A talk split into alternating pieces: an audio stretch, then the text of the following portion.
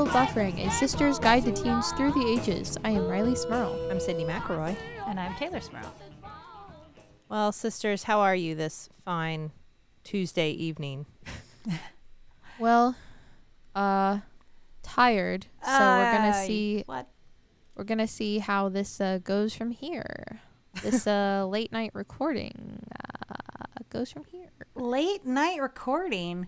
Yes. You're 18. It's 9:42. And I was up last night until 4 o'clock and woke up to go to class at 9 o'clock, only to find out class had been canceled as I was walking to class. So you went back to bed? Did not get a chance to go back to bed. Only had a chance to go do homework and then go to more classes. Well, I was also up to 4 o'clock, and I got up at 10 and worked, but I'm still kicking. So come on, let's get that energy going. You got a real big soda. Drink it. Caffeine. Woo! I'm just old and have two kids. I got a fine night's sleep last night. I sleep normal hours, people. I go to bed at 11. You're an adult mom. I get up at 7. Yeah. That's good. You know, I don't get that anymore. Normal. Cindy, she doesn't get that anymore. You should be so lucky, you mom of two, for all that sleep that you get. They do. They were mercifully, they slept last night. They both, they have like periods where for several nights in a row they don't sleep. I think they just get together and say like, let's not sleep for a few nights and really like destroy mom and dad. And then eventually they just can't hold out anymore because like they're 1 and 4 and they just have to sleep. And that's the night. That was last night. It was very exciting. We just found out that more than likely there won't be guns in Riley's college classrooms. Woohoo. That's very exciting news. You know what? Like, I'm very happy about that. It makes me real sad that that's something that we have to be excited about. Like, that's no guns in classrooms, because that got real close and almost happened. Still could. It's not... Well, yeah. Yeah, it's not 100% dead, I guess. There's the slimmest possibility it could come back by tomorrow evening. But more or less, it seems dead. Someone could pull out that defibrillator. Yeah, they call it the zombie bill. It just keeps coming back. It's died several times and then been resurrected, so... Yeah. Well, hopefully they listen to reason and science and evidence and the will of the voters and realize that they were wrong. They do have that really solid, totally not insane argument on their side that the only way we can protect young women from being sexually assaulted is to allow them to carry guns. Correct? Mm-hmm. This is a real argument that we're making. 2019. Yeah, that's the primary argument. It's still the good guy with a gun. Let's and the broader argument is arm everybody. Just all the time. Always all have a gun. Baby guns, dog guns, cat guns, old lady guns, just guns. Just Wild West it everybody all the time. And hey, I don't know how to use a gun. Why would they want to give me one? I don't want one. Well, no, you don't get one because you have to have a concealed carry permit, and you don't know how to do that. I mean, you could figure it out. I was going to say, I think it's probably pretty easy. Seems like it's probably pretty easy here. I mean, if you don't take the steps to get that concealed carry license and carry a gun, then if somebody assaults you, it's basically your own fault is what the insinuation here is. Well, it's still focused on, like, instead of let's working on the problem of rape and sexual assault, why don't we arm everybody? Yeah. And say, I don't know, stop it yourself. Hey, Congress people, girl pants don't have pockets. Where am I supposed to put this gun you want me to have? I just wear leggings. Where are they going to conceal it? Where are we going to conceal it? I'm awaiting the yoga pant with, like, optional gun pocket. Like, won't make your butt look big. You can hide your gun here. It comes in paisley. You know, if it's gonna come out, it'll be at Dick's Sporting Goods in Huntington first. You're right. I'm getting texts from like every doctor in this community right now that I know. Like, did you hear? Campus Carry was just defeated. Did you hear? It died in judiciary. Did you hear? Like every doctor. This is like that big episode right before intermission of a musical where everyone's like running around like, did you hear? Did you hear? See, I like that you say intermission because that insinuates that, oh no, there's a second act to this. And I just can't not be cynical and think that there will be. And I hope it's dead. Yeah. We'll see. Well, in happier news, it is March. Yeah. I like March. Spring break. Also, Sydney's birthday. Yep, Sydney's month. Sydney's birthday. We start celebrating. Well, it's at the end of it. Yeah, but I mean, like, it's never too early to celebrate my birthday. It's a little too early. Or too late. It's like 3 weeks away. To celebrate all the time. Well, I mean, if that's the rule, then it's not too late to celebrate my birthday. It just happened back in January, so... Oh, mine is just in a few weeks in August.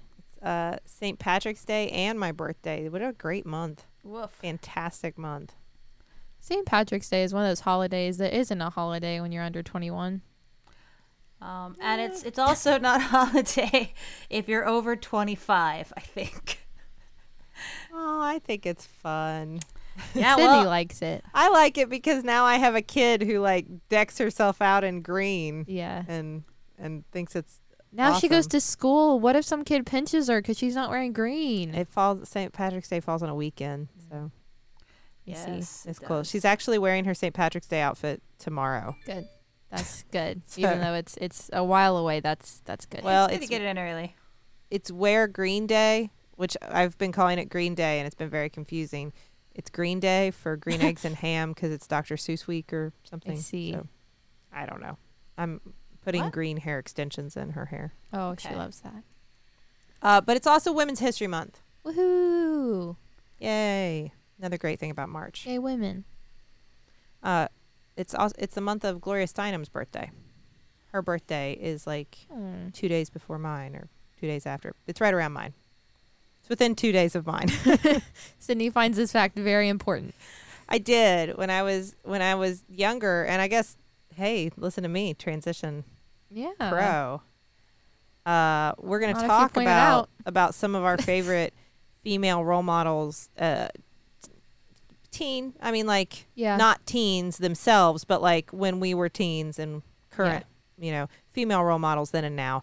And one of my first ones was Gloria Steinem. She was one of my first, like, I got really excited when I started reading about her and, then when I found out that our birthdays were close together, I thought it was fate. I will be a feminist, and I will be loud. Yes. And I will make trouble. Yes. And also those glasses looked really cool, but I don't think I could pull them off. Mm. That is the question. The realization, this so rarely happens when you have like somebody that you idolize as a teen, mm-hmm. and then like someday you get to meet them. Yeah. I got to meet Gloria Steinem when I was in college. She came to give a talk in a women's studies class that I snuck into. And I have nothing against women's studies. I just wasn't in that particular women's studies class. Yeah. But I kind of knew the professor, and I ended up in the back of the room. And then I snuck my way up to the front at the end so that I could say hi. I was in somebody hated me for that. I wasn't even in the class. Yeah. Like, who is this? She doesn't even go here. It's just like, I'm going to do this. I think I told her, like, you know, in one of my classes, we had to pretend to be historical figures and debate things. And I pretended to be you. And she was like, that's nice. This is weird. Yeah, maybe not a thing that, I don't know. Sure. I once pretended to be you. I love you. It was in a class. But that was one of my earliest introductions to the idea of feminism. It was, and obviously she is not the only feminist or the end all be all of feminism, but it was my first, my baby steps into the world of feminism. Yeah. I know for me, when I was, I guess, probably 7, Mom took me to the polls in 2008 for the primary election, mm-hmm. and said, hey, we're going to vote for a woman for the first time ever for president. Voted for Hillary Clinton. She did not win then. It was in case you were wondering. She did not win. She did not win. Everyone was spoilers. Sorry if you hadn't heard yet. If you haven't watched the 2008 primary election yet. Yeah.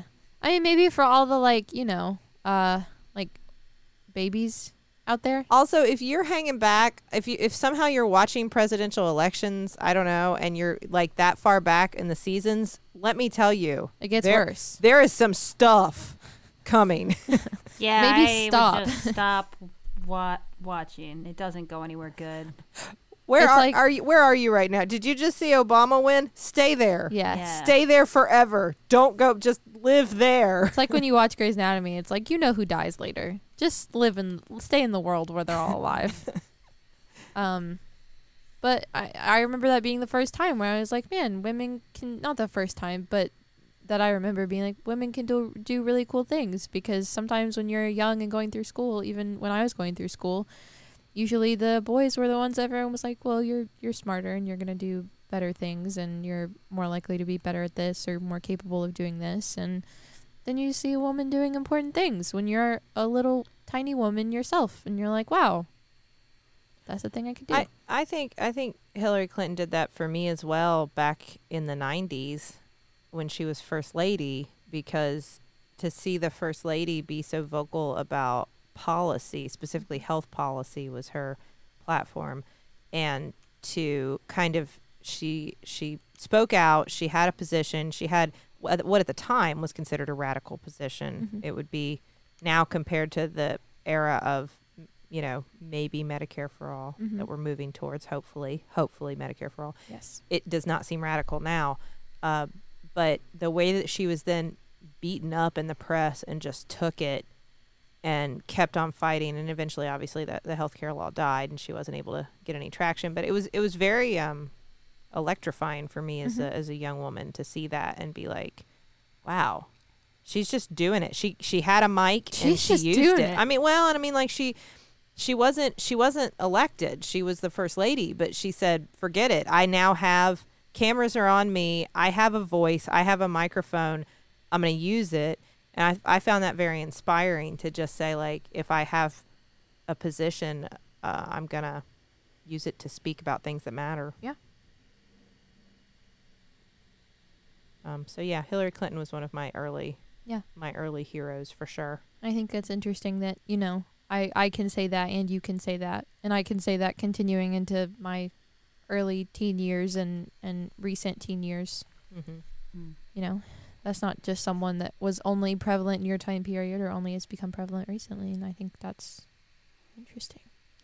Tay, do you have any of your, like, early female role models? I'm trying to think, like, back to, like, first role models that weren't cartoons. I mean, I think for me there was, like, kind of an aesthetic that most of my role models possessed, like, I don't know, like, the females that I was obsessed with, like, as a young teenager, I was very much into music, specifically, like, rock and roll and punk music, and, like, Joan Jett and, like, Kathleen Hannah and, like, Brody Dahl and Louise Post, like, kind of, like, women that represented a sort of, like, they weren't afraid to be messy, they weren't afraid to be rough, they weren't afraid to be, like, kind of gross, and, like, it was, like, something that I was infatuated with. And I mean, they also their music, which, you know, they weren't singing about boys they had crushes on. They were singing about politics, and they were singing about, you know, their sexuality, like, openly, and, like, you know, it was kind of the aesthetic and the message of what I wanted to be, like, just mm-hmm.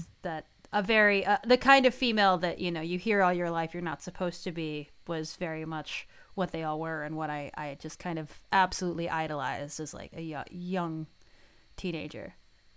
Yeah.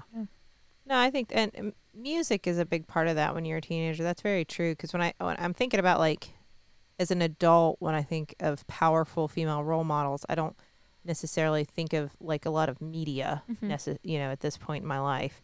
But it's true. If I think about to my teenage years, I found Carole King very empowering. Mm-hmm. I listen to her music all the time, and I found her like soulful and important, and I found her very inspiring.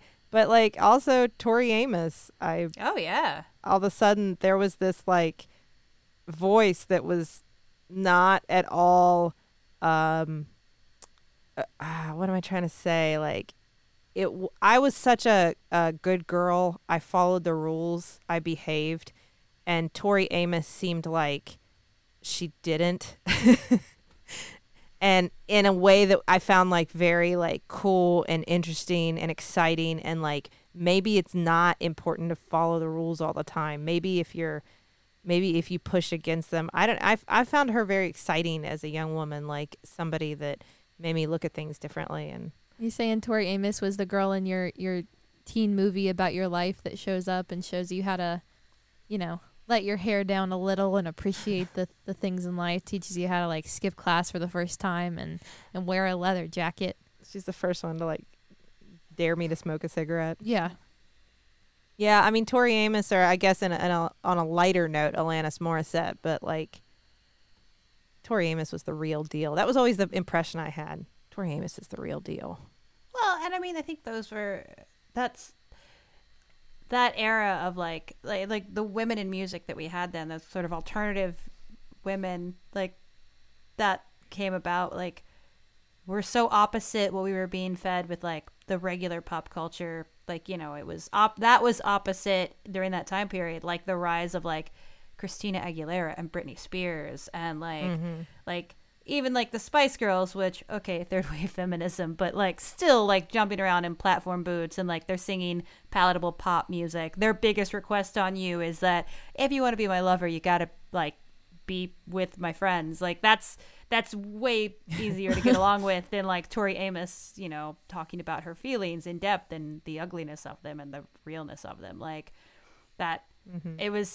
There was an unpalatability that music was brave enough to possess that I think really, I mean, the same artists you're talking about, like I think still fell into the same category as the ones I'm talking about, like Fiona Apple, you know, like mm-hmm. Fiona Apple had no problems being somewhat unapproachable and somewhat scary, and that really, really intrigued me and like made me think that there were different ways to be a woman other than crop top, like long blonde hair, I'm innocent but maybe not, like, oh, come on.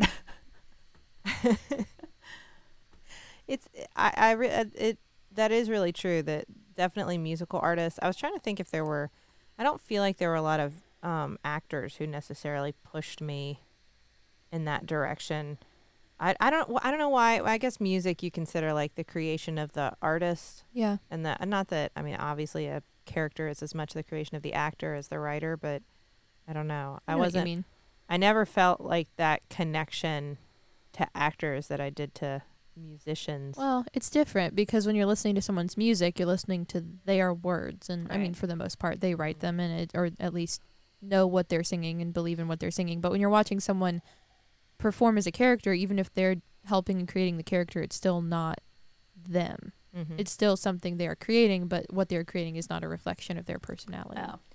I think and along with music like that, I would also say that Missy Elliott is another good figure. Like I remember the first time I started seeing like her music videos and stuff, thinking like, as a woman, this is a different, like it's cool and it's different and it's out there and it's a whole other voice and it's louder and it's, I mean, I liked it. Like I remember thinking like, this is very inspiring to me as a woman, as a whole, I mean, it was, I don't know, it's a voice you didn't hear enough in media, a voice you didn't hear enough from women, like being that bold. And I think that was a very inspiring influence for me too. Yeah. Yeah. Well, I think then that, and I think Missy Elliott exudes confidence. Like yes, yes. That's something that I think it's always kind of a low key like no in femininity is like I hate of all the so many tropes I hate, but the one I hate the most is that you can only be beautiful if you don't know it.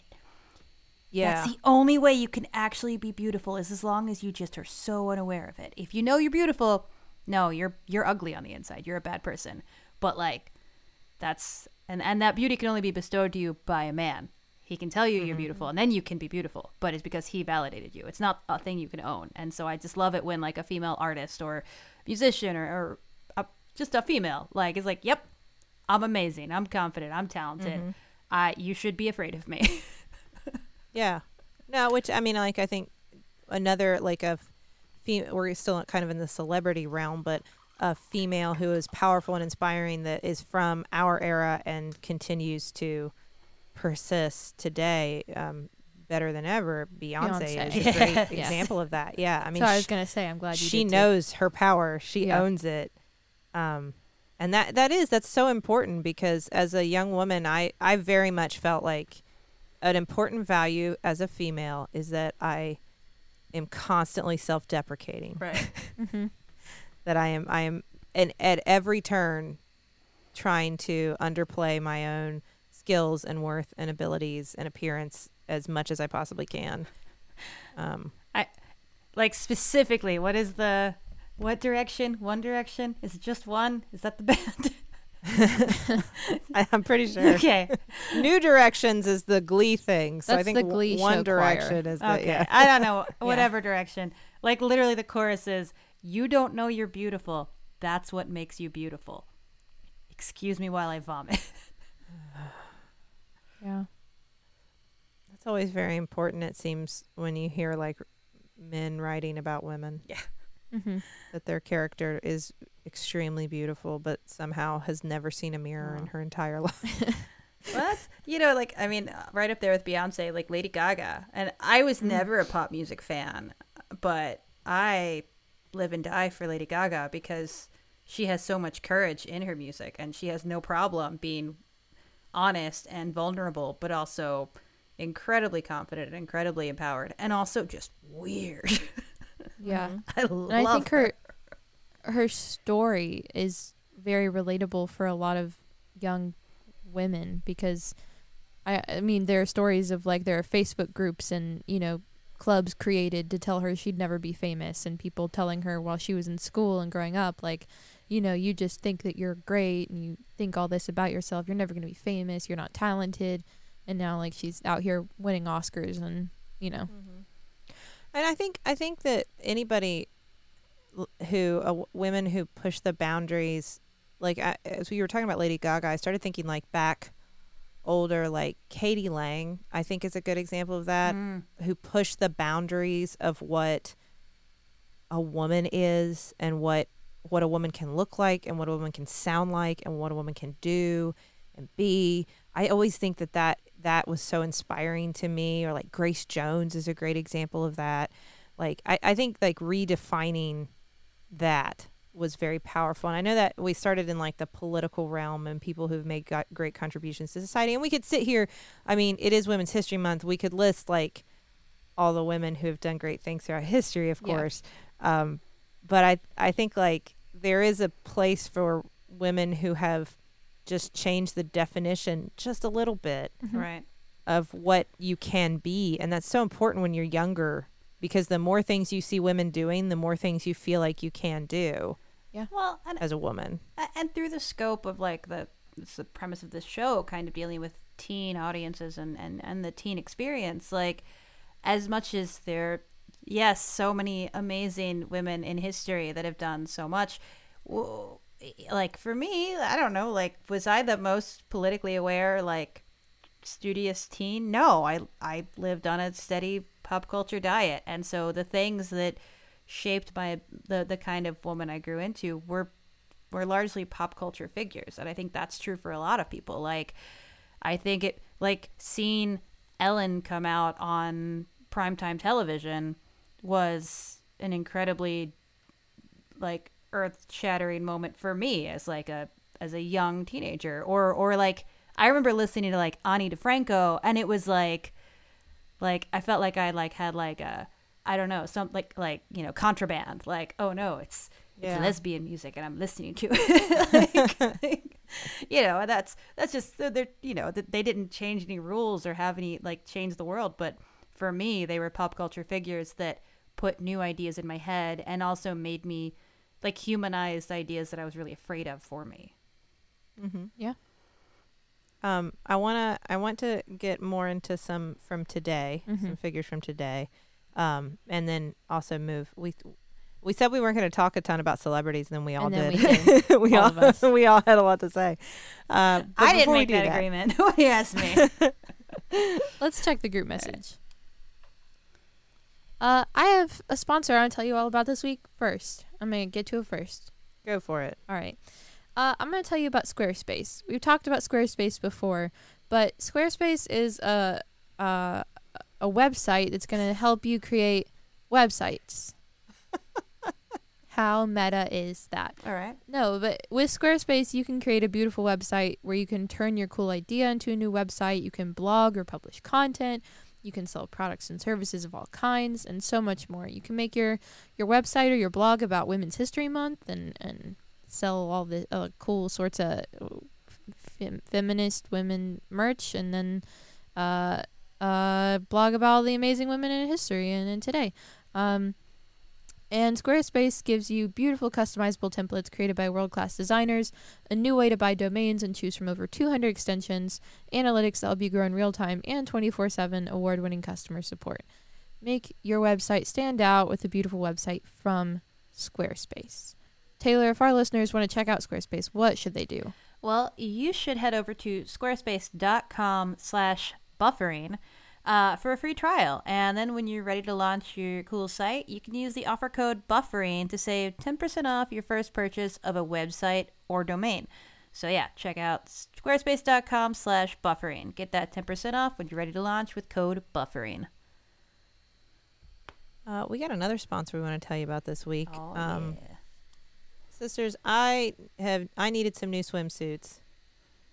A little earlier this season because we're going to be on a cruise next week, and Ooh. So I needed some swimsuits, and the first place that I headed to, my trusty, my faithful friend, my tab right there in my search bar, or whatever that bar is, the bar at the top of my internet. Mm-hmm. Well, yeah, you the top of all the internet. You were right the first time, but keep making it sound like you don't know things.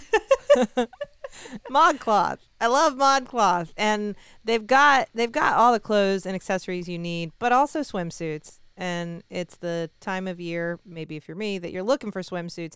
And it's nice because Modcloth believes fashion should celebrate all women, and they've expanded their size range from 00 to 28. And it's really wonderful as a woman who has given birth a couple times. Just a couple. I can trust Modcloth always has things that still I feel good in. Mm-hmm. I like the way they look on me. They understand that, like, our bodies come in all shapes and sizes, and we also have different tastes. And I always find something that I like when I go to Modcloth, and I'm super excited about my bathing suits that I got. I even got a bikini because of all those high-waisted bikini bottoms that are in style now. Yeah. I can cover my stretch marks and still wear a bikini. Yeah. And I was very excited about that. I love those high-waisted bikini bottoms. I thought my bikini days were over. But thanks to Modcloth, they're not. So, Taylor, if our listeners would like to check out Modcloth, what offer do we have for them? Well, you can get 15% off a purchase of $100 or more. All you have to do is go to modcloth.com, and when you're ready to check out all your cool goodies, you just use code BUFFERING at checkout. Now, this offer is valid for one-time use only, and it expires June 9th, so you have plenty of time to get those swimsuits in before swim season. But once again, you want to go to modcloth.com, 50% off a purchase of $100 or more. Just use that code BUFFERING at checkout. All right. Now, I feel like as we're moving through this episode, I feel like we should make a quick note that, like, we recognize that we're not covering, like, every famous figure in history. That would be impossible. Like, I don't want it to be like, I can't believe you would do an episode about important women for Women's History Month and leave out this person. I mean, there are entire podcasts about important women, right, or shows, or. Well, it just occurred to me. This is more like ones that we personally found inspiring. Yeah. Like, on, I mean, I am not like trying to disrespect the accomplishments of Susan B. Anthony or Elizabeth Blackwell, yeah. Or Margaret Sanger. I realize as we're talking about this that it sounds like, well, we're just going to completely disregard some very important figures in history, but no, just ones that we maybe had a little bit of a personal draw to and inspired us as humans. And there are many that I am sure inspired you personally as well. I just thought I would mention that, because otherwise it would seem like a very bizarre survey. Right. I want to talk about women I look up to now. Go for it. So there are three women I really admire that weren't around when you all were teens. And there is one that I greatly admire who has always been around and will continue to watch over us all, and that, of course, is Ruth Bader Ginsburg. Yes. I want to start by talking about her as we transition into today, because she's been around for young girls and women alike to look up to for a really long time. Mm-hmm. And I think that a lot of the things she did, no one knows about. Everyone knows that she's a Supreme Court justice, that she has spent her career fighting for women and for all people, for equality and all things like that. But I think that a lot of things she did were really cool, and a lot of people don't know. And as a young woman who hopes to go into the legal field, I think that she is exceptionally inspiring. Unless they saw the movie, in which case they might know. Unless I saw the movie On the Basis of Sex, which I did see, and that is why I do know these things. And I did look them up afterwards to make sure they were all accurate. And the ones I found the most interesting Riley was were going all to write accurate. A very strongly worded letter if they were. Yes. Like, I didn't know that Ruth Bader Ginsburg was married to a man who also went to Harvard Law School. She was one of only 8 women in her entire graduating class, and was one of the first classes to ever allow women into Harvard in the first place. But she was married to a man who was a year or two ahead of her in law school, and he contracted cancer while he was in school. So while he was at home resting and getting treatments done, she took notes for all of his classes while attending all of her classes, also while raising their daughter.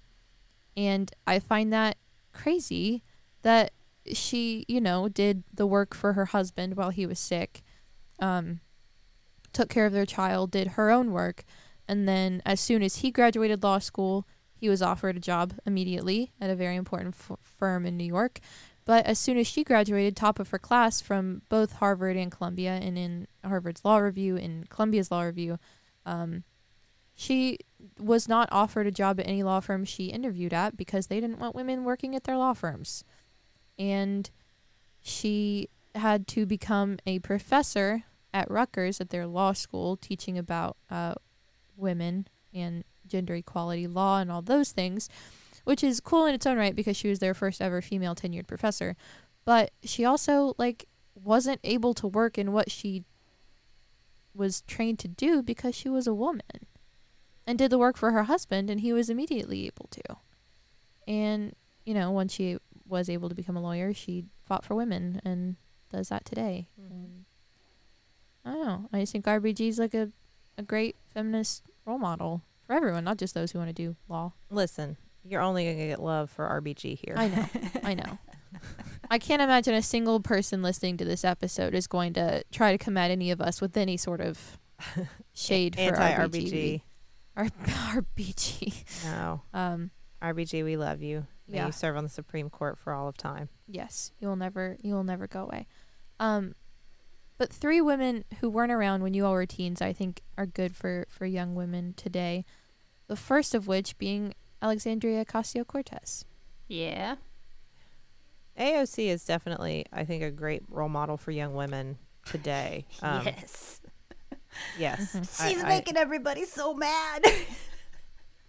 She danced and they all hated it, and I love that. Mm-hmm. I love that all it takes to get all these old white guys upset is for a young woman to dance. They see her as a threat for several reasons. One is that she's very qualified. Mm-hmm. She's very smart and capable and able to do her job very well. I mean, mm-hmm. she's doing well. Yeah.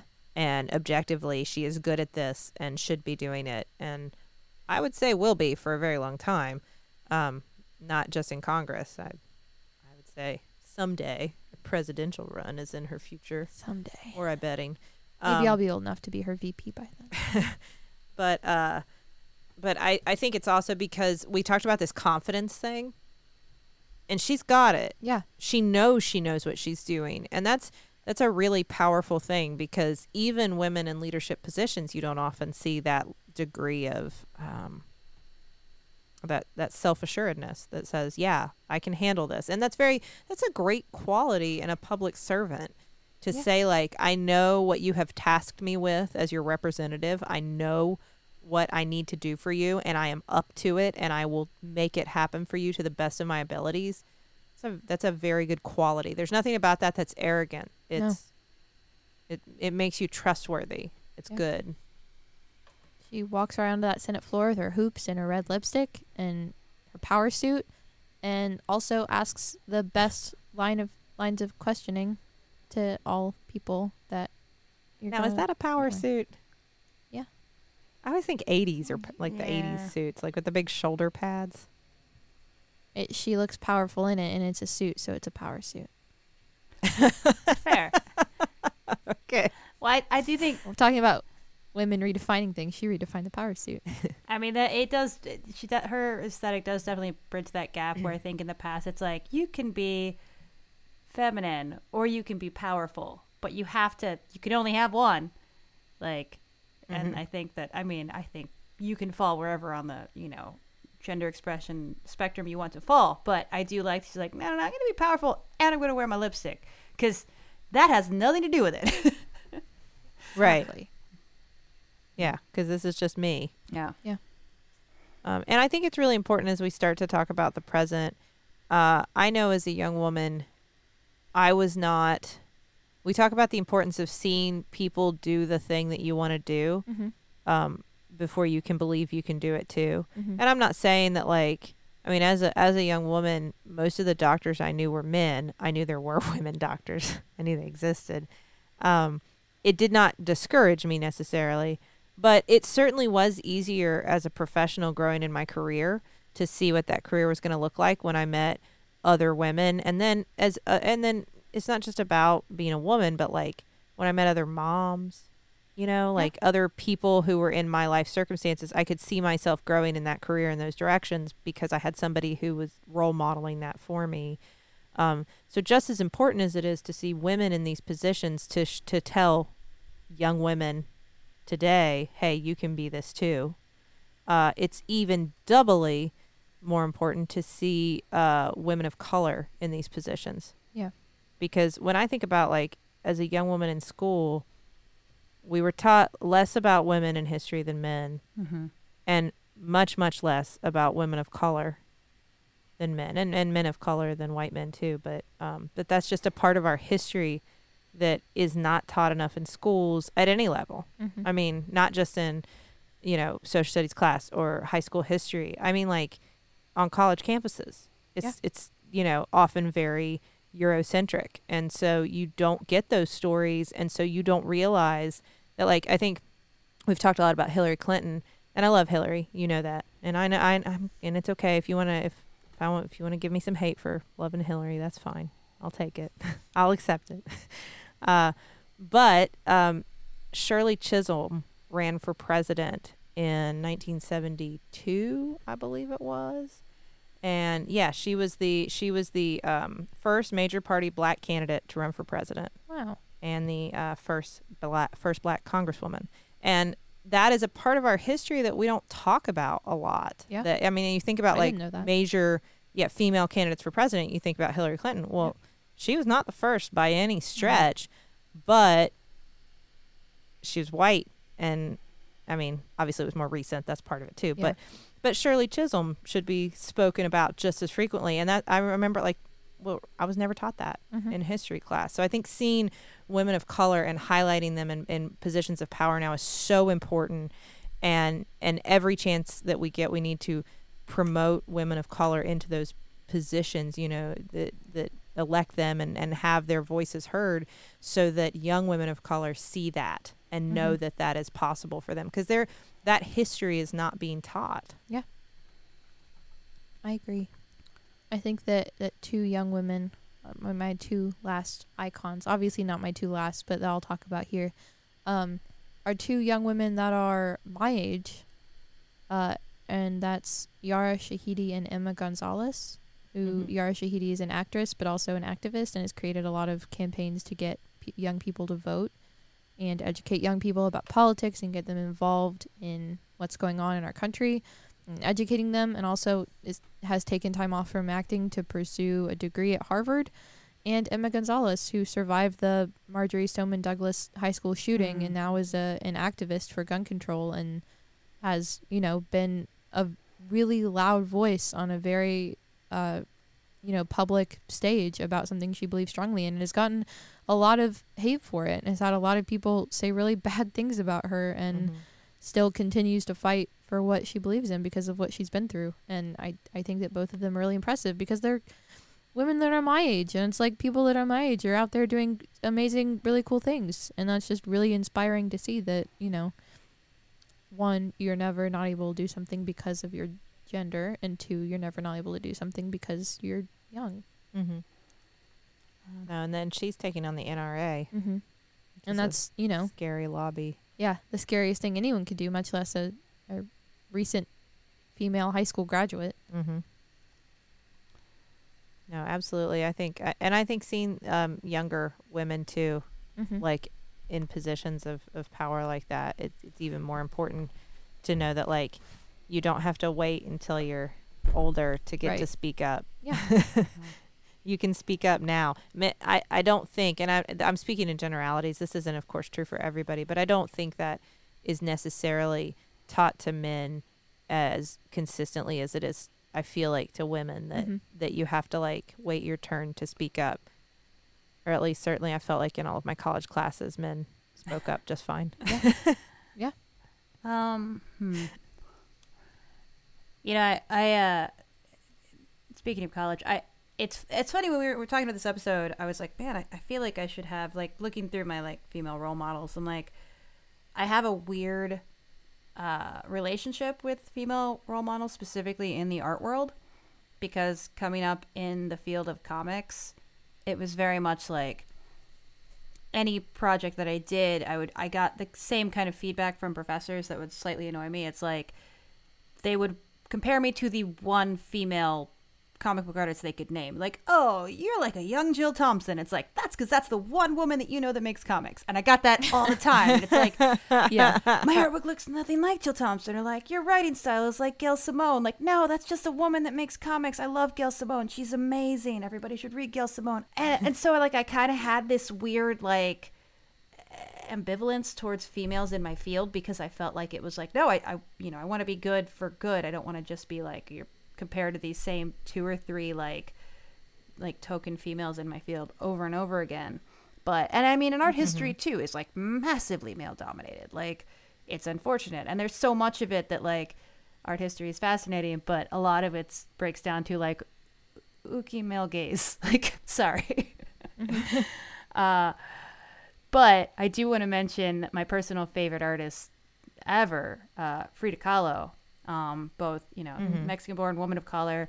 Like, Frida Kahlo is one of those figures that just gives a massive middle finger to everything that was standard at the time that she was making art. Like, she and went up against so much. Like, she had polio, like, as a baby. Like, lived through that, mm-hmm. had a horrible accident that like gave her pain and suffering for the rest of her life. Like, wanted to be a doctor, went to one of the first schools that allowed women to study, had to give up her dream because of her injuries, became like a world-renowned painter, confronted gender roles, like embraced her cultural like outfits, like style, like didn't give that up, made it mainstream, made it style to like her cultural touchstones. Like that's, I think like Frida Kahlo is one of the most inspirational women, people in world history.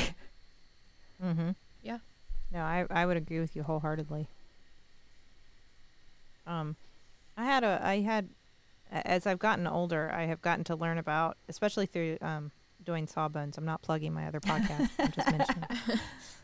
I've gotten to learn about a lot of inspirational people that I didn't know about when I was younger, and one that I mentioned in an episode not too long ago of Sawbones, but I wanted to mention on here too because I didn't learn about her when I was younger, but now that I have, I became obsessed instantly and like tried to track down every piece of writing or like anything about her life that I could find to learn more about her. Was Haley Tanner Dillon Johnson, and you probably haven't heard of her before, but she was the first female physician in Alabama. And especially notable, she was the first black female physician in Alabama. So the first female physician licensed to practice medicine in Alabama was also a black woman. Wow. And it was in 1891, which I think if we're thinking like the South in 1891 is especially an accomplishment. And when you hear about what she had to do to become a physician, she had to go through a 10-day oral exam. So for 10 days, she had to go in a room and sit across from a doctor who was considered an expert in his field, and they were all men, they were all white men, and just answer questions until he was satisfied that she knew enough about that particular area of medicine, and then come back and do it again for 9 more days. First of all, I don't know how I couldn't pass that exam. Yeah. 3 days in, I would just be crying. Exactly. Whether I knew the answers or not, the stress would be too much for me. Right. But the fact that she did it, and she did it, you know she must have been flawless because you know they must have been looking for anything. Yeah.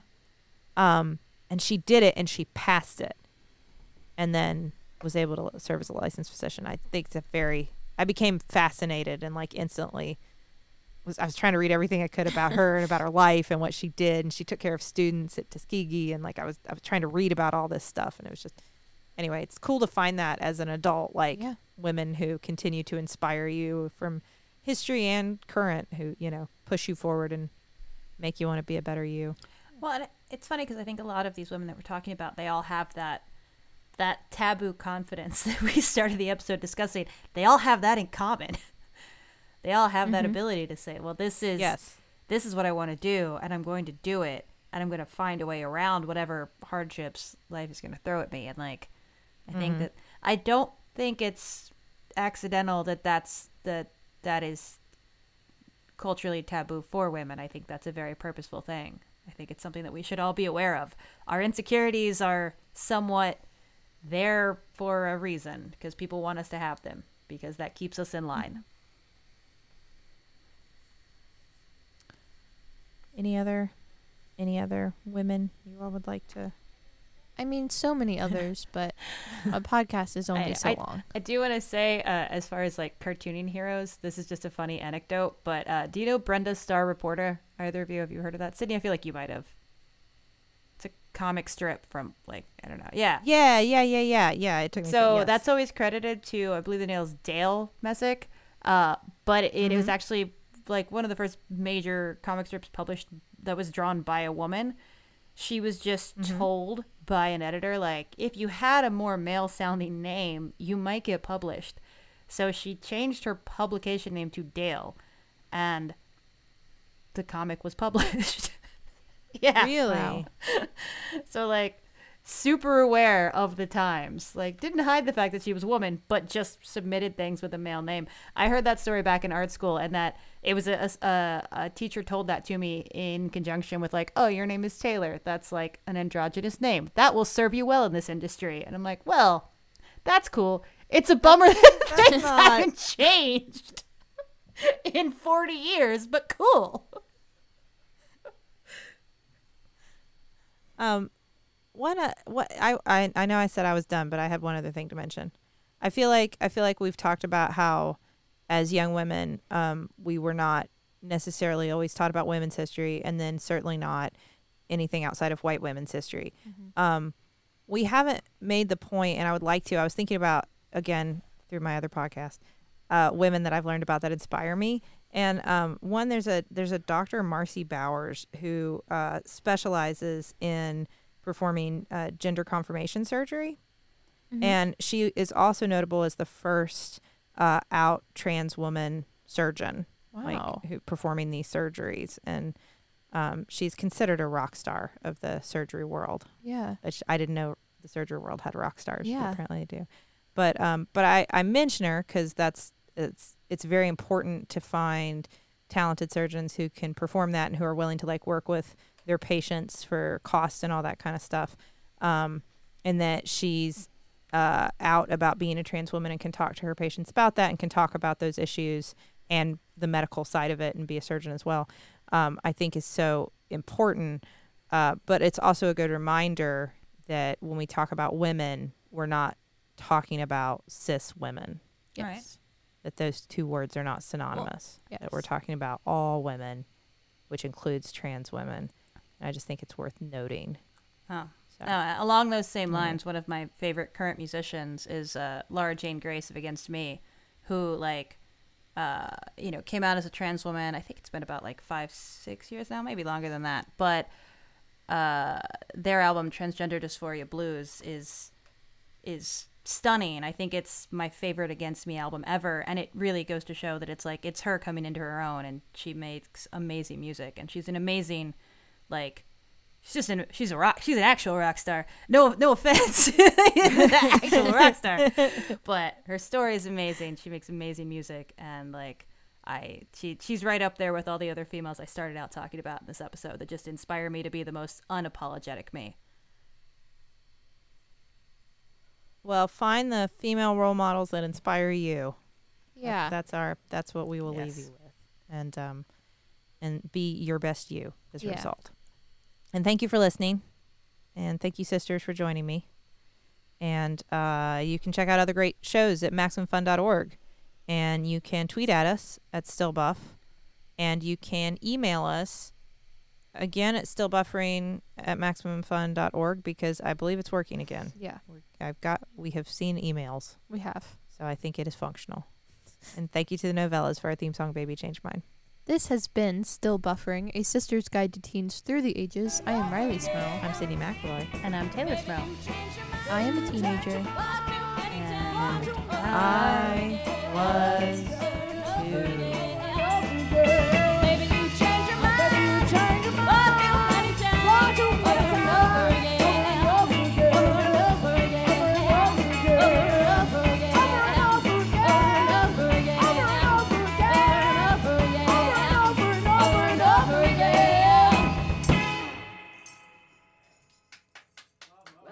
Have you ever watched a movie so bad you just needed to talk to somebody about it? Well, here at the Flop House, we watch a bad movie and then talk about it. Yeah, you don't have to do anything. We'll watch it and we'll talk it. We do the hard work. Featuring the beautiful vocal talents of Dan McCoy, Stuart Wellington, and me, America's Rascal, Elliot Kalin. New episodes every other Saturday at MaximumFun.org or wherever you get your podcast, dude.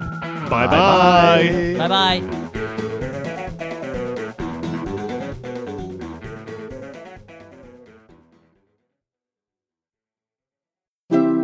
MaximumFun.org. Comedy and culture. Artist owned. Listener supported.